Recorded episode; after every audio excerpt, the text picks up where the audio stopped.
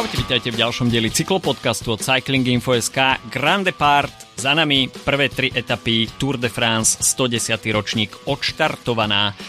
Máme za sebou prvé tri súťažné dni, ktoré boli, dá sa povedať, úplne odlišné od toho, na čo sme zvyknutí. Pri štarte Tour de France žiadne rovinaté kilometre, hromadné dojazdy, takisto žiadne prology, ale išlo sa rovno full gas, čiže v štýle začneme naplno a postupne budeme pridávať. To všetko nám prinieslo Baskicko. Možno trošku prekvapivé, prekvapivý držiteľ líderského dresu, tak o tom všetkom dnes od mikrofónu vás zdraví Adam a Filip. Dobrý deň.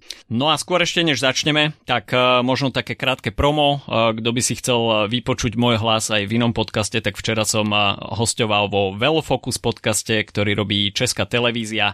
Tak uh, môžete si to vyhľadať a uh, vypočuť si ma aj trošku uh, na inom programe. A môžem si, na dvojke, hej. Uh, môžem si, môžem si ja spraviť rovno promo. Ja som zase týždeň pred Tour de France bol hosťom podcastu podcastu Ekonomia ľudskou rečou, kde som rozprával o peniazoch a Tour de France. Takže na treťom kanáli nájdete môj podcast zase. No a môžete nás uh, stretnúť aj na štvrtom kanáli, to je náš Discord, ktorý, ktorého link nájdete v popisku videa, takže až si vypočujete Velofocus podcast a, a Ekonomia ľudskou rečou, tak dajte nám vedieť na Discorde, ako sme sa vám páčili v týchto dvoch uh, podcastoch. Uh, určite máme o čom diskutovať. Poďme to bol prolog, už, to bol prolog, začíname z hurta. To bol prolog, to bol prolog, začíname z hurta, no a z hurta sa začínalo aj v Baskicku, pretože horúco začalo byť hneď od samotného úvodu. V tých predik- predikciách sa skloňovali mená klasikárov Julian Alaphilippe, takisto Mate van der Poel, dajme tomu, že aj odolnejší šprintery, Bini Girmay, ale k žiadnym takýmto menám nakoniec vôbec neprišlo. Videli sme veľkú aktivitu jednotlivých, respektíve hlavných GC favoritov a ich tímov.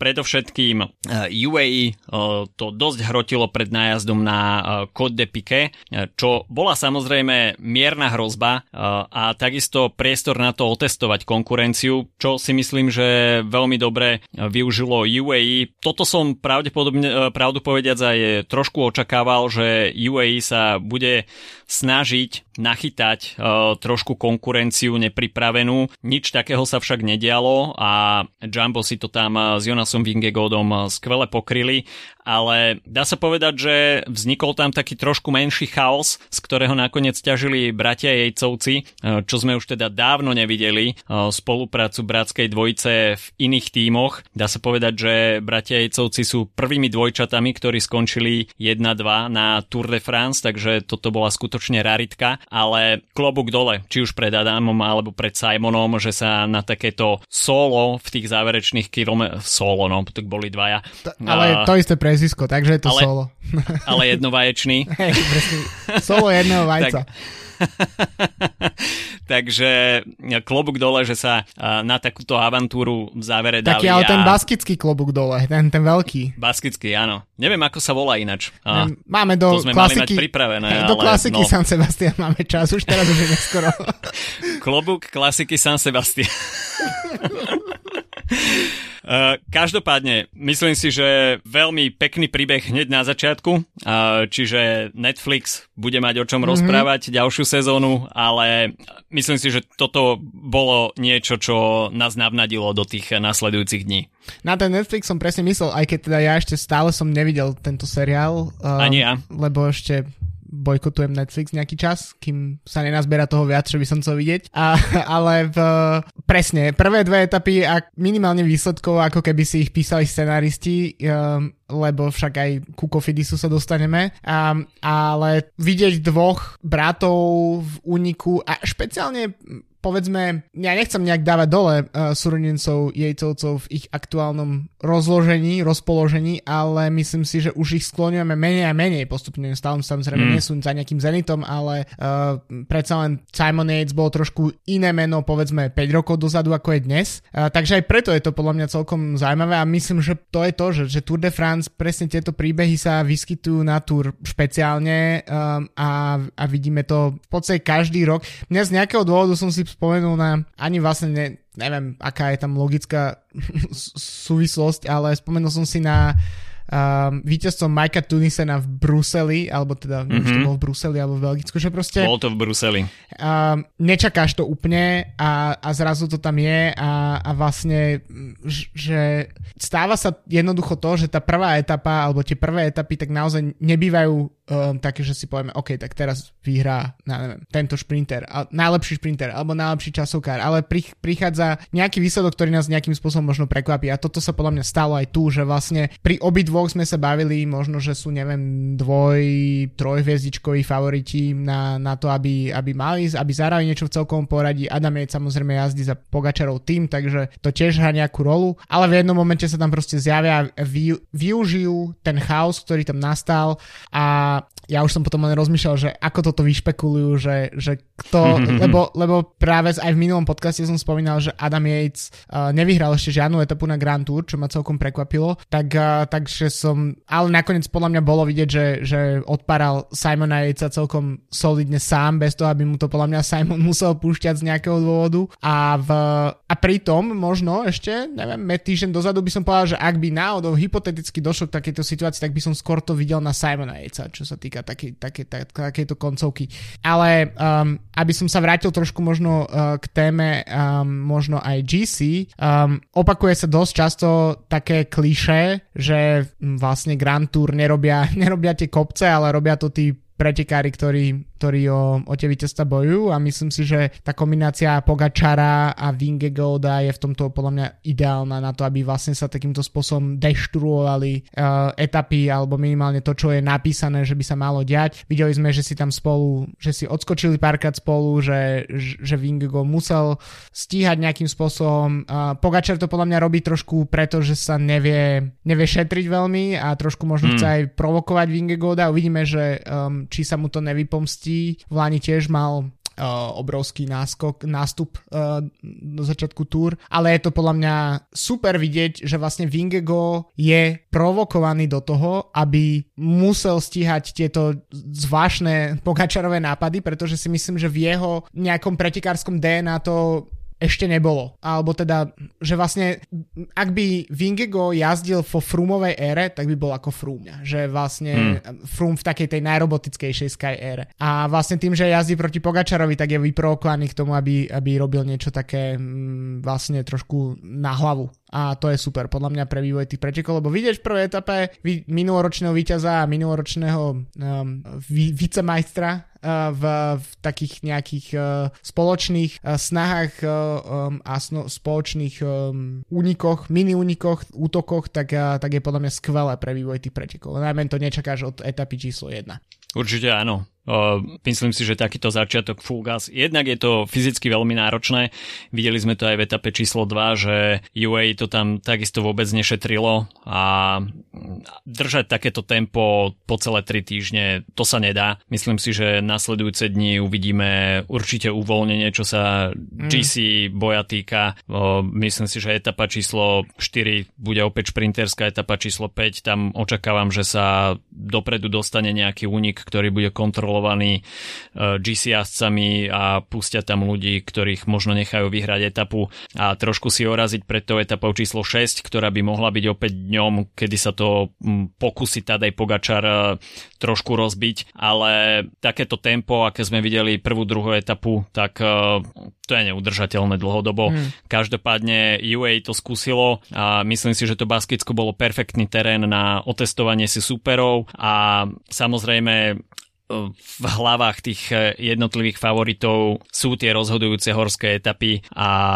UA to chcelo skúsiť tú pripravenosť, čo si mm. myslím, že je úplne legitímne. Uh, ono ťažko sa momentálne získava nejaký extrémny čas na superov v horských etapách, každý sa tam kontroluje. Práve naopak v takýchto možno pančerských etapách, uh, kedy treba byť stále na špici, je to hore-dole, hore-dole, krátke, strme, nepríjemné zjazdy, uh, je tam boj opozície, hrozia tam pády, videli sme to aj v prípade Richarda Carapaza, Enrika Masa etapa, ktorá na papieri absolútne nevzbudzovala nejaký strach a nemala šancu urobiť nejaké rozhodujúce GC rozdiely. Stačila nepozornosť v zjazde, Richard Carapaz, zlomené, zlomené koleno, mm. uh, Enric Mas, zlomená lopatka, takže v prípade Richarda Carapaza asi komplikovanejšie zranenie. Ostáva dúfať, že sa dajú čoskoro dokopy a uvidíme ich čo najskôr na ceste, ale uh, toto si myslím, že je takisto dôsledok toho, že pretekalo sa naozaj vo vysokom tempe a spôsobilo to takú menšiu nervozitu uh, aj pri tých jednotlivých kandidátoch, kandidátoch na GC, mm. pretože kto sa ocitol v strede balíka, tak riskoval takýto pád. A, ale má to aj podľa mňa pozitíva určité, akože vidí, vidíme, ok, prišli sme od dvoch, povedzme top 5 favoritov, uh, mňa už sa rozpadlo vlastne moje vytipované pódium s Richardom Karapazom na treťom mieste. Uh, samozrejme je to škoda pre vývoj pretekov, ale čo sa oplatí spomenúť je, že sme nevideli nejaký hromaďak hrozný, hrozný, hrozný Určite. rozmerov, ako zvykneme vidieť v prvých dvoch, troch etapách, mm. dokonca ani v tej dnešnej šprinterskej, um, pretože to je presne to, čo sa mi spája s prvými dňami na Grand Tour a tam tá nervozita, um, lebo takto je iné, keď e, sú nervózni 30, 30 povedzme nejakí uh, mm. vrchárov pančery a uh, dojde tam nejakým selekciám, videli sme, že tam boli potom skupiny ako Ala Filipová skupina a podobne, že boli proste podelení. Ako keď je nervózny balík 180 jazdcov, ktorí, ktorí potom polovica z nich láhne v nejakom hromadnom páde a, a idú od prvého dňa v podstate za, zafačovaní až, až do cieľa. Takže v tomto myslím si, že má vlastne svojím spôsobom aj výhody uh, takýto akože, myslím to teraz pozitívne, zbrklý štart, hej, že, že vlastne nedošlo k ne- že vlastne takí tí šprintery a šprinterské týmy si mohli dojsť v pohode v nejakých uh, grupetách a, a šetriť cíly a nes- nespôsobovať nejaké hromadné pády. Videl som zábery, myslím, to bolo zo včerajšej etapy, ako došiel Astana s Cavendishom uh, do cieľa, mm-hmm. jak si tam mával a usmieval sa a všetko bolo v pohode, tak uh, to úplne vôbec to ne- nekorošpendoval vlastne s tým, čo sa, čo sa dialo v, v tom vpredu. Určite áno. Čo sa týka tých odstúpení, tak pre Movistar aj pre IF sa túr mení na ruby Myslím si, že tam nebol absolútne žiaden eh, záložný plán B. Ja, Rigo Uran, veď ho typoval na podľa. Rigo Uran, ale nabral časovú stratu, takže tým pádom eh, si myslím, že tá GC linka eh, v IF je niekde zabudnutá. Každopádne Nelson Powells hmm. je určitou nádejou do ďalšieho priebehu. Videli sme to už v prípade Bena Healyho na Giro d'Italia, a Nelson Powell by mohol byť uh, uh, ukázať taký ten heliovský uh, priebeh uh, Tour de France pre uh, IF, takže je vidieť aj v ďalšom priebehu, že Nelson Powell uh, sa tam púšťa do únikov, zbiera veľmi poctivo body a toto bude určite jeden z cieľov uh, tohto Američana zachrániť tú Tour de France pre IF. Nehovoriac o tom, že majú tam dostatok kvalitných jazdcov na to, ktorí keď sú už teraz mimo GC e, povinnosti, tak uh, môžu ísť po etapách a vôbec by som nevylúčo, nevylúčoval, pokiaľ by jedna, dve etapy skončili vo vrecku, vo vrecku IF. Mm. Rovnako aj Movistar má tam, má tam kvalitných jazdcov, ale predsa len v Movistare asi viacej počítali s tým bojom na celkové poradie a teraz budú musieť trošku prekopať tú tímovú stratégiu. Tak takýto, te, ale v podstate, aby som sa vrátil k tomu, čo som hovoril, tak takýchto tímov teoreticky mohlo byť viac, že kvôli páde, pádu šprinterského týmu mm. sme m- mohli vidieť um, viac GC jazdcov ako keby v strate. Um, ty jednoducho musíš veriť, že Uran si skočí do nejakého úniku ktorý ho katapultuje o pár minút dopredu a bude to všetko v pohode a, a máš pódium zaistené. V, ale zatiaľ, čo podľa mňa ukázali tie, tie prvé etapy, um, a to sme ešte ani oficiálne sme aj neprešli cez tú druhú, ale je, že naozaj, že um, pokiaľ nepríde pád, choroba uh, a podobne, tak je veľmi oprávnené si myslieť, že toto bude túr dvoch mužov, tak ako sme to typovali, pretože mm. aj, aj celá tá situácia vlastne s Adamom Jejcom v žltom je, to je v podstate zastierací manéver, je to tiež pre UAE, je to super super pozícia, pretože uh, zrazu tie ostatné týmy sa musia pozerať na dvoch jazdcov, ktorí potenciálne mm-hmm. môžu, môžu vyhrať. Akože samozrejme nemyslím si, že sa zrazu obratí vývoj pretekov tak, že Adam Yates uh, mm-hmm. vyhrá, ale teoreticky sa tak niečo môže stať a, a videli sme už aj rôzne špekulácie v, raz, v, v rámci uh, týchto prvých dvoch etap, keď došlo k uh, napríklad k um, súboju uh, o bonusové sekundy kedy vlastne ja som si ani neuvedomil uh, v tej situácii v, v tých šprintoch, ale uh, čítal som to v nejakom reporte, že um, takže tu iba recyklujem nejakého iného myšlenky, ale v zásade, že Jumbo um, sa zapojilo, alebo Vingegaard sa zapojil do tých šprint, do šprintov bonusové sekundy v zásade hlavne preto, aby, aby nejaké získal a nepo, ne, neposunul Simona Jejca do toho uh, žltého dresu, lebo to mohol byť teoreticky cieľ UAE, poslať Simona uh, Jejca do žltého dresu, vieme, že uh, Jayko Alula nie je žiaden tým, ktorý by mega mohol strážiť um, mm. Simonovú pozíciu v uh, horách a tým pádom má by mali sme také akože lídra na GC, ktorý by, um, ktorý, ktorý by vlastne, kvôli ktorému by UAE nemuselo kontrolovať vývoj pretekov tak, ako ich kontroluje. Takže ešte aj, keď už prichádzajú aj takéto, to ani nie sú špekulácie, ale proste takéto zákulisné hry v podstate, že do ktorých šprintov sa zapojíš, tak, uh, tak je to podľa mňa, uh, to pridáva tým pretekom celkom uh,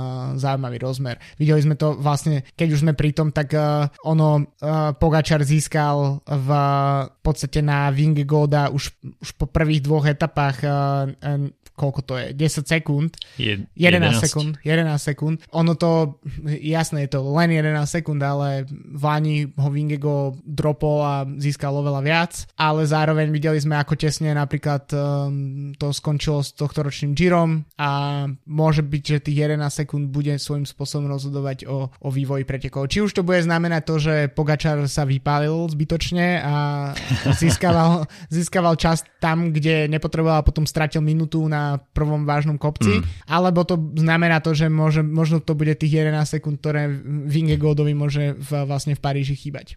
Ja si myslím, že dôležité je dostať sa pre Tadeja Pogačara do takej pohody a pokiaľ mu tých 11 sekúnd dá určitú podobu uh, pohodu na pár dní, tak uh, môže to byť pre ňo, pre ňo taký psychický booster.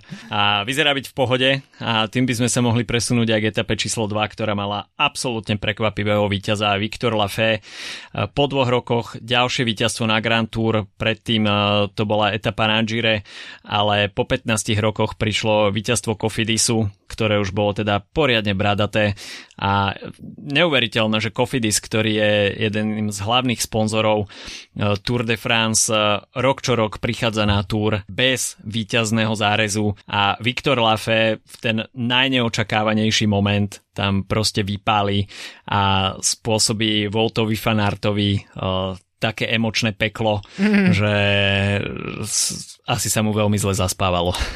ale Lafea sme videli vo výbornej forme aj v tej prvej etape, sme to mm-hmm. nespomenuli, ale keď vlastne sa uh, spoločne tam objavili vpredu Pogačar s Vingegaardom, tak on bol ten tretí mm-hmm. a, a vtedy som si hovoril, že už vtedy som si hovoril, že wow, ak by Kofidis prelomil tú sériu prvej, v prvej etape um, a tak by to bolo neuveriteľné. No posledný bol Silvan Chavanel, čo je, mm-hmm. ako to hovorí za všetko, že um, ja už, keď som začal sledovať cyklistiku, tak Chavanel už bol taký... Končil kariéru. Končil kariéru, no presne. A, a ja ako fanúšik cyklistiky som nezažil uh, v tom čase žiadne víťazstvo uh, vlastne Kofidisu na, na túr. Uh, neviem, či si zachytil to, ako, akú prezivku Kofidis mal v posledných rokoch. Coffee Disappointment. A, a presne tak, tak to aj bolo. No. A teraz sa kliatba zlomila a, a uvidíme. No. Môže sa stať, že tých víťazstiev príde viac. Nemyslím Myslím si, že práve Brian Kokar napríklad v šprinte bude nejakým spôsobom demovať konkurenciu, ale uniky a podobne, jazdci ako Simon Geške a podobne, tak v nejakom druhom, treťom týždni, kedy pôjde v nejakých tranzitných etapách, tak Kofidis kľudne môže tým, že zlomil tú kliatbu, chytiť kľudne aj aj ďalšiu jednu, dve etapy, alebo nejaký čiastkový úspech v nejakom drese alebo niečom takom. A zrazu už sa dýcha ľahšie. Všade, všade v, v médiách boli tie anekdoty o tom, ako, ako Kofidis má 15 rokov fľašu šampanského v tímovom autobuse, ktorá čaká na, na, na to, že konečne vyhrajú nejakú etapu, na si ju konečne mohli doprieť. Po tak teraz už majú archívny ročník. Presne tak, že vlastne keby si vložili čučo do, do chla- čučo s bublinkami, tak uh, už mohlo byť aj archívne. Hej. No, uh, myslím si, že toto, uh, tento záver bude jedným z momentov tohto ročnej túr, pretože... Opäť, opäť Netflix proste, Netflix si to Opäť vypýtal. Netflix. Uh, Jumbo to tam malo totiž to skvelo rozohraté. Opäť sme videli Tadeja Pogačara, že na Chajsky Beli chcel využiť prácu UAE, Rafal Majka tam predviedol veľkú forsáž a uh, Tadej Pogačar bol pripravený atakovať, akurát, že Jonas Vingegol mu nasadol do tandemu a v tandeme sa nestrieda, vieš ako ťahá iba ten, ktorý je vpredu, takže Tadej Pogačara to po chvíli omrzelo, aspoň toto je taká pozitívna správa, že Tadej Pogačar sa poučil z minulého roka a do takýchto úplne kamikadze ťahov sa už nepúšťa a ako náhle vidí, že Jonas Vingego nie je ochotný striedať, čo bolo samozrejme aj pochopiteľné, pretože vzadu mal Volta Fanarta, ktorý bol vysloveným favoritom do toho dojazdu, takže tam absolútne nie je možné nič vytknúť Jonosovi Vingegodovi, že by jazdil nejako pasívne, pretože tímová taktika bola v tej chvíli úplne jasná. Ale videli sme v závere veľké zmetky v týme Jamba, myslím si, pretože Pejo Bilbao to tam skúšal, to bol môj typ dňa, takže trošku som tak naivne dúfal, že 8 km ešte potiahne solo, mm. ale to bolo skutočne iba, taká, iba také panáš želanie. A potom sme videli Manihu Buchmana, ktorý to tam skúšal a takisto Matias Kielmoze, ktorý tam predviedol celkom solidný atak a myslím si, že toto bol taký jeden z rozhodujúcich momentov, pretože Jumbo tam muselo nechať veľmi veľa síl, aby tam upokojilo nejakým spôsobom tú situáciu situáciu a Viktor Lafe to skúsil presne pod Šarkanom a ja neviem, ale podľa mňa tam Jumbo trestuhodne zaspalo, pretože uh, bol tam aj Vilko Kelderman, aj tiež Benot, uh, až som to dobre videl uh, a neklamali ma oči a takisto tam bol Jonas Vingego, takže uh, pokiaľ v štvorici uh, tým nie je schopný stiahnuť takýto atak, tak uh, niečo je veľmi zle a Volt sa tam potom asi právom hneval v cieli. Uh, tá jeho reakcia bola trošku dosť prehnaná a potom sociálnymi sieťami sa začali šíriť rôzne memečka. Mm-hmm. A Fanat tam že vraj potom odignoroval aj novinárov, čo samozrejme nie je úplne super správanie, ale tá jeho frustrácia musela byť neuveriteľne veľká. Na druhej strane, pokiaľ Volt Fanart ešte zotrvá v pretekoch, je avizované, že možno odíde skôr z pretekov kvôli očakávaniu potomka, tak má tam ešte určite príležitosti na to, aby si tú etapu pripísal, ale toto sa nedá opísať nejako inak ako zaváhanie Jamba. Áno, a myslím si, že v tomto najmä presne na takýto terén, ten ich super klasikársky tým, ktorý tu, ktorý majú, tak uh, je ten, od ktorého očakávame, že bude robiť tú prácu, mm. pretože neočakávame o to, že oni budú robiť klasický lead-out v etape, ako bola dnešná, ale presne, že sa im podarí pracovať v takýchto podmienkach. Čím sa trošku dostávam k tomu, že ako vynikajúco vyzeral tým UAE naozaj, že v, v, mm. v týchto prvých dvoch etapách a videli sme presne okrem, samozrejme okrem Pogačara a Adama Jejca, tak viacero jazdcov, ktorí, ktorí veľmi dobre pracovali, či už je to Rafa Majka, Mich- Mikkel Bjerg v prvej etape, Felix Groš, Grošartner a ten, te, tým, že ten terén nebol až taký, no nebolo to proste horské etapy, tak, tak dokázali naozaj veľmi dobre kontrolovať vývoj pretekov a zároveň sa nezničiť totálne. Takže mm-hmm. a myslím si, že to, čo sme aj po tých posilneniach toho týmu sme v podstate nevideli nejakú väčšiu koheziu v rámci UAE v posledných rokoch, tak myslím si, že tento rok môže kľudne prísť, lebo, lebo vyzerá veľ, ten tým veľmi dobre stmelený. Uvidíme, jak Mark Soler bude pracovať. Ja videl som nejaké videá, jak, ho, mm. jak mu ukazovali uh, lakťom, aby išiel trošku ťahať uh, ale tak to už je Soler, to už to si tiež Netflix čaká, kým, kým Soler niečo vyparatí, aby mali o čom robiť celú epizódu. A, ale zároveň myslím si, že ak vidíme silný tým a inak zložený silný tým ako má Jumbo, tak si myslím, že to môže byť celkom ešte nejakým spôsobom rozhodujúci prvok v najbližších týždňoch a, a mňa osobne celkom teší, že UAE nemá vlastne čisto, že taký vlastne klasikársko vyskladaný tým, ale skôr vyzerá, že budú veľmi napomocní do kopcov a, a Jumbo naopak tam, um, ok, je tam Sepp Kuz, je tam Wilko Kelderman, ale um, te, te, tá výrazná stopa toho týmu je v klasikách. Takže uh, preto je, preto podľa mňa všetkých uh, z toho týmu na čele s uh, fanartom tak mrzelo, že sa im to nepodarilo a, a fanart si to snažil uh, si to nejakým spôsobom vynahradiť aj dnes, ale je vidieť, že keď už v tej štítovej Tour de France forme, keď sa ráta s tým, že musíš pracovať pre svojho lídra a po väčšinu túr, tak ten top speed tam nie je taký, ako má práve napríklad Jasper Philipsen alebo aj väčšina šprinterov. Ono, média sa toho aj dosť chytili. Samozrejme tá frustrácia fanarta bola veľká, ale o, dosť ten finálny efekt bol asi aj nafúknutý ono hmm. médiami sa potom prehnali také tie vyjadrenia, že Vingego povedal, že on je tu ako líder, on nemusí v podstate pohnúť ani prstom pre ostatných. Uh, fanart sa tam začne odvolávať na všetkých, že mu nepomohli, takže Uh, uvidíme, či táto telenovela potrvá dlhšie. Tiež keď sa spýtaš minútu po pretekoch niekoho, tak, tak povie ti niečo mm. iné, ako ti povie na druhý deň ráno. Tak, uh, lebo však samozrejme ťa, ťa to peče, ne? že sa niečo nepodarilo, tak potom uh, to tak aj vyzerá. Každá senzácia trvá 3 dní, takže uvidíme, či, či tieto horké hlavy uh, trošku vychladnú. Každopádne, dnes mal možno Volt van Aert aj príležitosť na reparát.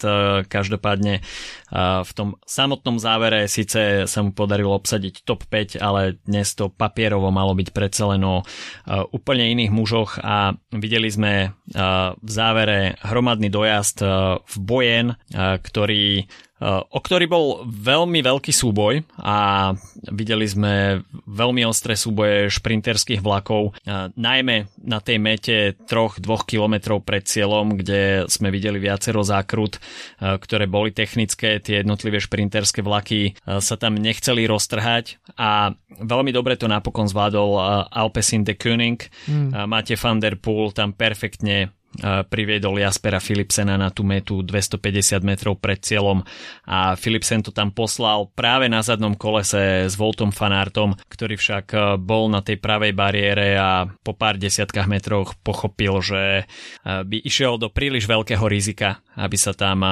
snažil prepchať z pravej strany Jaspera Philipsena. A dá sa povedať, že najbližšie Jasperovi Philipsenovi bol Phil Bauhaus, ale Philipsen si ten záver absolútne s prehľadom postrážil a vzhľadom na ten jeho top speed možno konštatovať, že je šprinterským favoritom eh, číslo 1 na tohto ročnej túr. Áno a myslím, že to bol jeden z tých šprintov, ktorý možno vyzerá trošku um, bližší, alebo ako to povedať, tesnejší v, v tom prvotnom televíznom zábere, ale keď sa potom mm. ukáže záber z boku, trošku spomalený záber, tak je vidieť, že naozaj Philipsen si to postražil. Najmä uh, spomenul si robotu Alpecin de Koenig a tam to čo, to, čo vedel predvádzať v podstate hm, Quickstep roky, rokuce, tak mm-hmm. toto si aj s ich sponzorom zobral so sebou a teraz tento tým, lebo je vidieť naozaj, že, um, že tá, tá spolupráca funguje fantasticky a Thunderpool uh, dokonca vyzerá občas ako, ako taký ten jazyc, ktorý keď ti má roztočiť tie posledné metre šprintu, tak uh, ak by tam bol trošku slabší šprinter ako je v súčasnosti Philipsen, tak si myslím, že by ho utrhol, že vlastne, že, že by nedokázal ho ani nasledovať. Že, a, a myslím si, že Vanderpool pekne teraz zvláda v kombinácii s uh, Philipsenom to, aby sa to proste nestalo, aby tam ne, nevznikli nejaké fugy uh, a, a takto pekne vie, keď máš takého luxusného lead outmana, ako je jeden z najlepších cyklistov v súčasnosti, tak, uh, tak to proste musíš dotiahnuť do cieľa. A takisto tým ako Alpecin The Kinnick nie je v podstate ničím zaťažený, je, že je to tým, ktorý mm-hmm. má v podstate dve hviezdy hlavné. Jedným z nich je Thunderpool, druhý je Philipsen. A nemajú žiadne GC ambície, ich cieľom je vždy vyhrať nejaké etapy. Zatiaľ sa im to, neviem, že či už bol vlastne Grand Tour, na ktoré štartovali, nevyhrali etapu, vždy sa im to nejakým spôsobom podarí. A je to, je to tým, ktorý naozaj z, z, minimum, z minimum robí maximum. A teraz máš tretiu etapu, máš splnené a Thunderpool si môže uletieť ako sa mu bude chcieť v podstate v, v najbližších týždňoch, pretože jeho tým splnil, má ten check uh, zámenom, zatiaľ čo proste zvyšných x tímov na rozdiel od uh, UAE a prekvapivo Kofidisu, tak ten ček ešte nemá, tak uh, uvidíme, že, že kam sa to bude posúvať. A úplne zapadlo to dnešné dianie do skladačky, pretože uh, od Mate van der Pula sa možno očakávala zvýšená aktivita tie prvé dva dní, ale mm. van der Pula sme tam vôbec nevideli vpredu a dnes sa v podstate e, ukázalo, že na čo to bolo dobré, pretože prišiel tam do tej etapy s veľmi dobrými nohami a s jasným cieľom dotiahnuť Jaspera Philipsena na záverečné stovky metrov, aby mohol šprintovať o víťazstvo. Takže veľmi skúsený výkon od Alpesinu. A vzhľadom na tie výsledky v top 10, tak taktiež potešujúci fakt, že sa tam dostala väčšina z tých šprinterov, ktorí budú bojovať o ďalšie šprinterské etapy. Caleb Ewan na treťom mieste, Fabio Jakobsen 4. Wout van Aert 5. Mark Cavendish 6.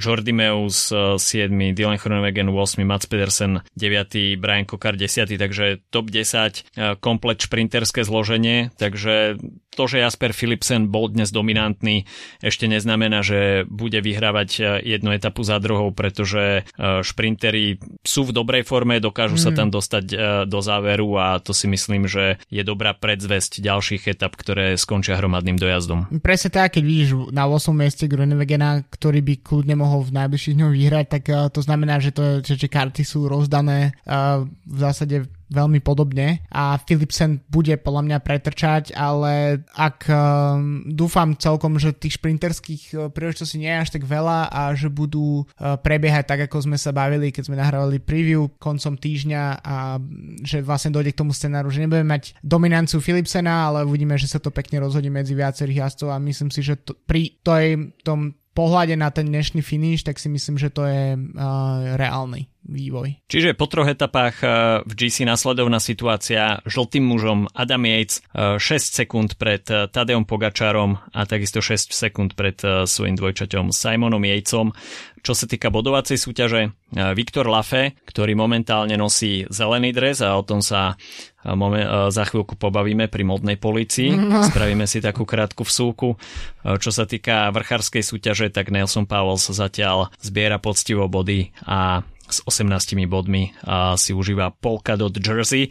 No a správame si takú krátku modnú policiu, pretože pred začiatkom Tour de France sme videli až nezvyčajný počet zmien dresov a videli sme aj e, zmenu od samotných organizátorov a zelený dres zmenil dizajn, zmenil hlavne farbu a z takej tej bledozelenej sa zrazu stala tmavozelená, na čo doplatila trošku aj e, Bora Hansgrohe, ktorá svoj zmenený dizajn musela po etape číslo 1 meniť na pôvodné dresy, pretože farebne sa až príliš podobali novej verzii zeleného dresu.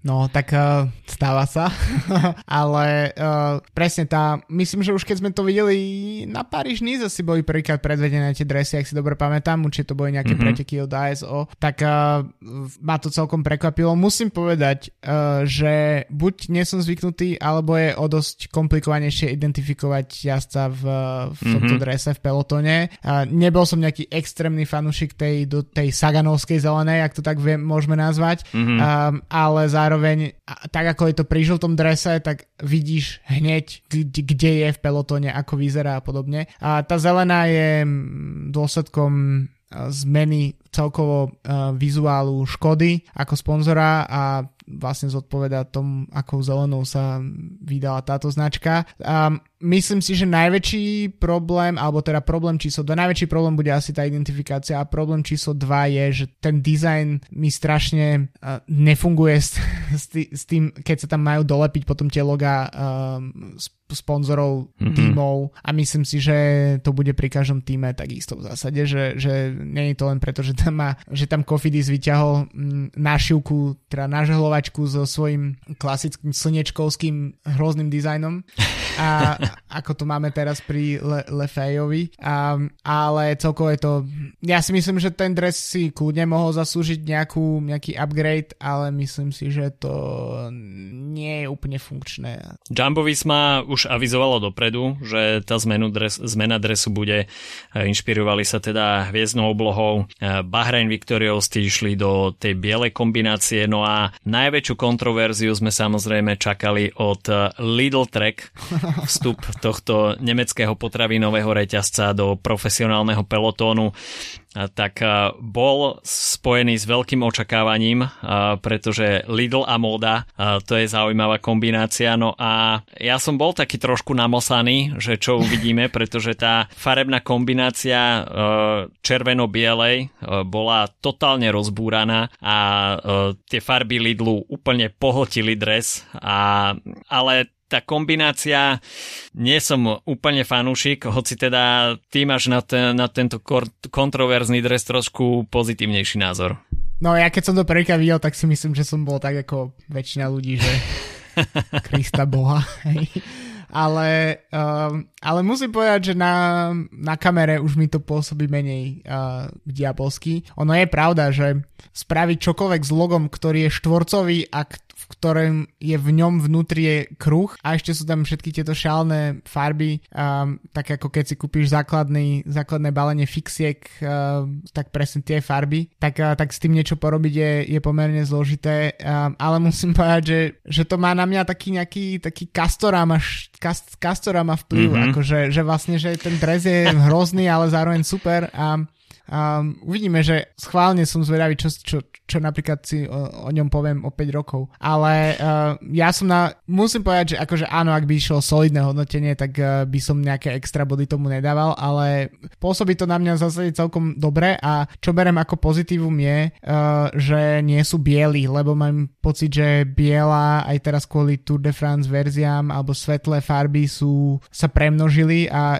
identifikovať teraz uh, niektoré týmy je kvôli tomu dosť problém. V podstate uh, napríklad uh, aspoň napríklad Intermarché, ktorí zvolili teda úplne akože taký Andron, Androny Giocattoli štýl mm-hmm. proste nudného dresu sa k nemu vrátili respektíve, tak kvôli tým žltým ramenám sú aspoň viditeľní, ale potom keď máš napríklad Movistar uh, alebo uh, Cofidis, tak alebo um, Jayco Alula, tak vlastne sú v zásade a ešte Total uh, Energy k tomu, tak sú to v podstate z takého pohľadu klasického kamerového z, z motorky, povedzme, tak sú to absolútne dr- dresy, ktoré, ktoré splývajú, keď sa pozrieš trošku hlbšie do, do pelotónu. Takže um, myslím si, že žiaden z tých uh, dizajnov ma neohúril. Um, myslím, že celkom dobre dopadla, dopadol Movistar, aj napriek tomu, že tam je ten môj nenavidený gradient. Izrael podľa mňa šiel trošku do takej nudnejšej verzie. Bahrain mm. je pre mňa taký nič nehovoriaci a um, o Uno X sme sa už celkom bavili, to mi príde celkom v pohode nápad si len mm-hmm. tak vymeniť farby. A čo sa týka Astany, už som písal aj na Discorde, že uh, vezmeš si dres IF spred 4 rokov, niekoľkokrát ho vyperieš a z neho máš potom uh, dres uh, uh, Israel Premier Tech, ale teda toho celosezónneho a keď ešte párkrát ho vypereš a možno aj zmiešaš s praním inej farby a podobne, tak ti vznikne aktuálny dres Astany Kazachstan. Aj tak sa dá. Recyklované materiály. Presne tak, Rafa si v tom ide úplne tak aj ostatní sa chytajú. OK, a skôr než sa dostaneme k preview ďalších troch dní, tak si spravíme krátky coffee break s partnerom nášho podcastu Slovenskou pražiarňou Kofeín. No a dobré správy z Vietnamu, pretože nový zber prináša na slovenskú pôdu Marian Takáč, slovenský farmár, ktorý má v, vo Vietname vybudovanú svoju vlastnú farmu. Pôvodne to mala byť iba dovolenková cesta, ale nakoniec sa Marian Takáč z dovolenky nevrátil, učaroval mu Vietnam a založil tam aj kávovníkovú farmu, ktorá, ktorú neustále zveľaďuje, zdokonaluje. No a na Slovensko v rámci svojich direct trade vzťahov s Peťom Sabom a kofeínom priniesol nový zber v štyroch spracovaniach Anaerobic Natural, Washed, Black Honey a a takisto, na čo som zabudol? A, natural, samozrejme. Mhm. Takže štyri formy spracovania, nový zber z Vietnamu. Mne sa blíži dovolenka a tak mám všetky štyri spracovania, ktoré budem veľmi dôkladne degustovať na dovolenke, ale nesmierne sa na to teším, pretože mať priamo 4 kávy z rovnakej farmy a testovať chute a porovnávať ich v rámci fóriem spracovania, tak to je niečo, čo nemôžete ochutnať, respektíve praktizovať produktami z každej pražiarne, takže v tomto smere je to takisto jedinečná príležitosť zadovážiť si všetky tieto štyri formy spracovania a pustiť sa do ich ochutnávok. Samozrejme, okrem objednávok môžete zamieriť aj na kávový narodeninový festival, kofeínu, ktorý sa bude konať 15. júla. No a Marian Takáč bude hosťom na tomto festivale, takže kto sa bude chcieť bližšie zoznámiť s jeho farmou vo Vietname a prácou s kávou v tomto regióne, tak bude mať možnosť sa s Marianom Takačom stretnúť priamo. Takže kávový narodeninový, narodeninový festival Pražiarne kofeín 15. júla. Kto to má blízko, tak nemôže na takejto akcii chýbať. Takže toľko krátky coffee break s partnerom nášho podcastu Slovenskou pražiarňou Kofeín. No a poďme sa pozrieť na to, čo nás čaká nasledujúce 4 dní. Etapa číslo 4 bude mať takisto rovinatý charakter nastúpaných e, iba 1400 výškových metrov e, na 182 km. Finišovať sa bude v meste Nogaro. No a neočakáva sa asi nič iné ako šprinterská koncovka. Uvidíme, ako na tom budú jednotlivé šprinterské vlaky po dnešku, ale myslím si, že v závere to môže byť e, o čo si viac selektívnejšie. E, vyzerá, že ten záver bude do takého miernejšieho stúpania. Bini Girmay, môj tip na zajtra. To je dobrý tip, ktorý si mi ukradol čiastočne, ale vlastne keďže som hovoril na dnešnú etapu, tak ho nebudem opakovať. Ale uh, ja si skúsim traf, trafiť tak uh, od boka a to je um, Sam Wellsford, ak, si to, ak som to správne povedal. Dnes sa nezmestil do, do desiatky, ale myslím si, že vyzeral celkom nádejne v, tých, uh, uh, v tom šprinte. Alebo teda v tom, čo okay. viedlo k tomu šprintu. Okay. Sam Belsford. Etapa číslo 5, tak uh, tá bude mať podstatne uh, viac vrchársky charakter. Pôjde sa spol do Larun, no 3600 výškových metrov na programe dňa, takisto uh, tri horské kategórie, uh, jedna uh, Col de Sudet. No a finišovať sa bude v Larun, uh, kde si myslím, že by sa mohol radovať únik, pretože deň na to už uvidíme regulérnu horskú etapu. Vrchárov je už dropnutých celkom dosť a, a za Ineos sa mi tam celkom črtá meno Dani Martinez. To je presne meno, na ktoré som sa pozeral, lebo sa pozerám na, na ľudí, ktorí majú 10 minút v GC stratu a presne to bolo prvé meno, na ktoré som si mi, mi padol zrak. A, a tak ja typnem Matia Mohoriča, ktorý je o pár miest ešte za Daným Martinezom. No a etapa číslo 6, tak uh, to bude prvý regulárny horský dojazd 110. ročníka Tour, 3920 výškových metrov, takisto uh, 4 stúpania kategorizované z toho dve prvej kategórie a jedno HC na programe dňa takisto Cold Aspen, Cold Tourmalet, takže najnavštevovanejšie stúpanie Tour de France v ponuke etapy číslo 6, no a finišovať sa bude v Coteret Cambask. No a myslím si, že toto bude už hra GC lídrov mm-hmm. a Michael Woods OK, takýto si lídrov. Ja som myslel, že to už je len medzi Pogačarom a Vingegaardom v tomto, tejto situácii a plánoval som svoj typ prispôsobiť podľa toho, ktorého z nich povieš. Tak uh, podľa mňa to bude Pogačar, pretože je ešte, ešte, ešte bude mať energiu, ktorú postupne možno bude prichádzať. OK, tak uh, to sú naše tipy na ďalšie 3 dní. Rozhodne to bude stať za to. Jazdci sa dostanú už do Pirenej, kde takisto pôjde do Tuého a jednotliví GC jazdci budú musieť byť opäť v pozornosti. Počujeme sa opäť po etape číslo 6. Majte sa zatiaľ pekne. Čau, čau. Čauko.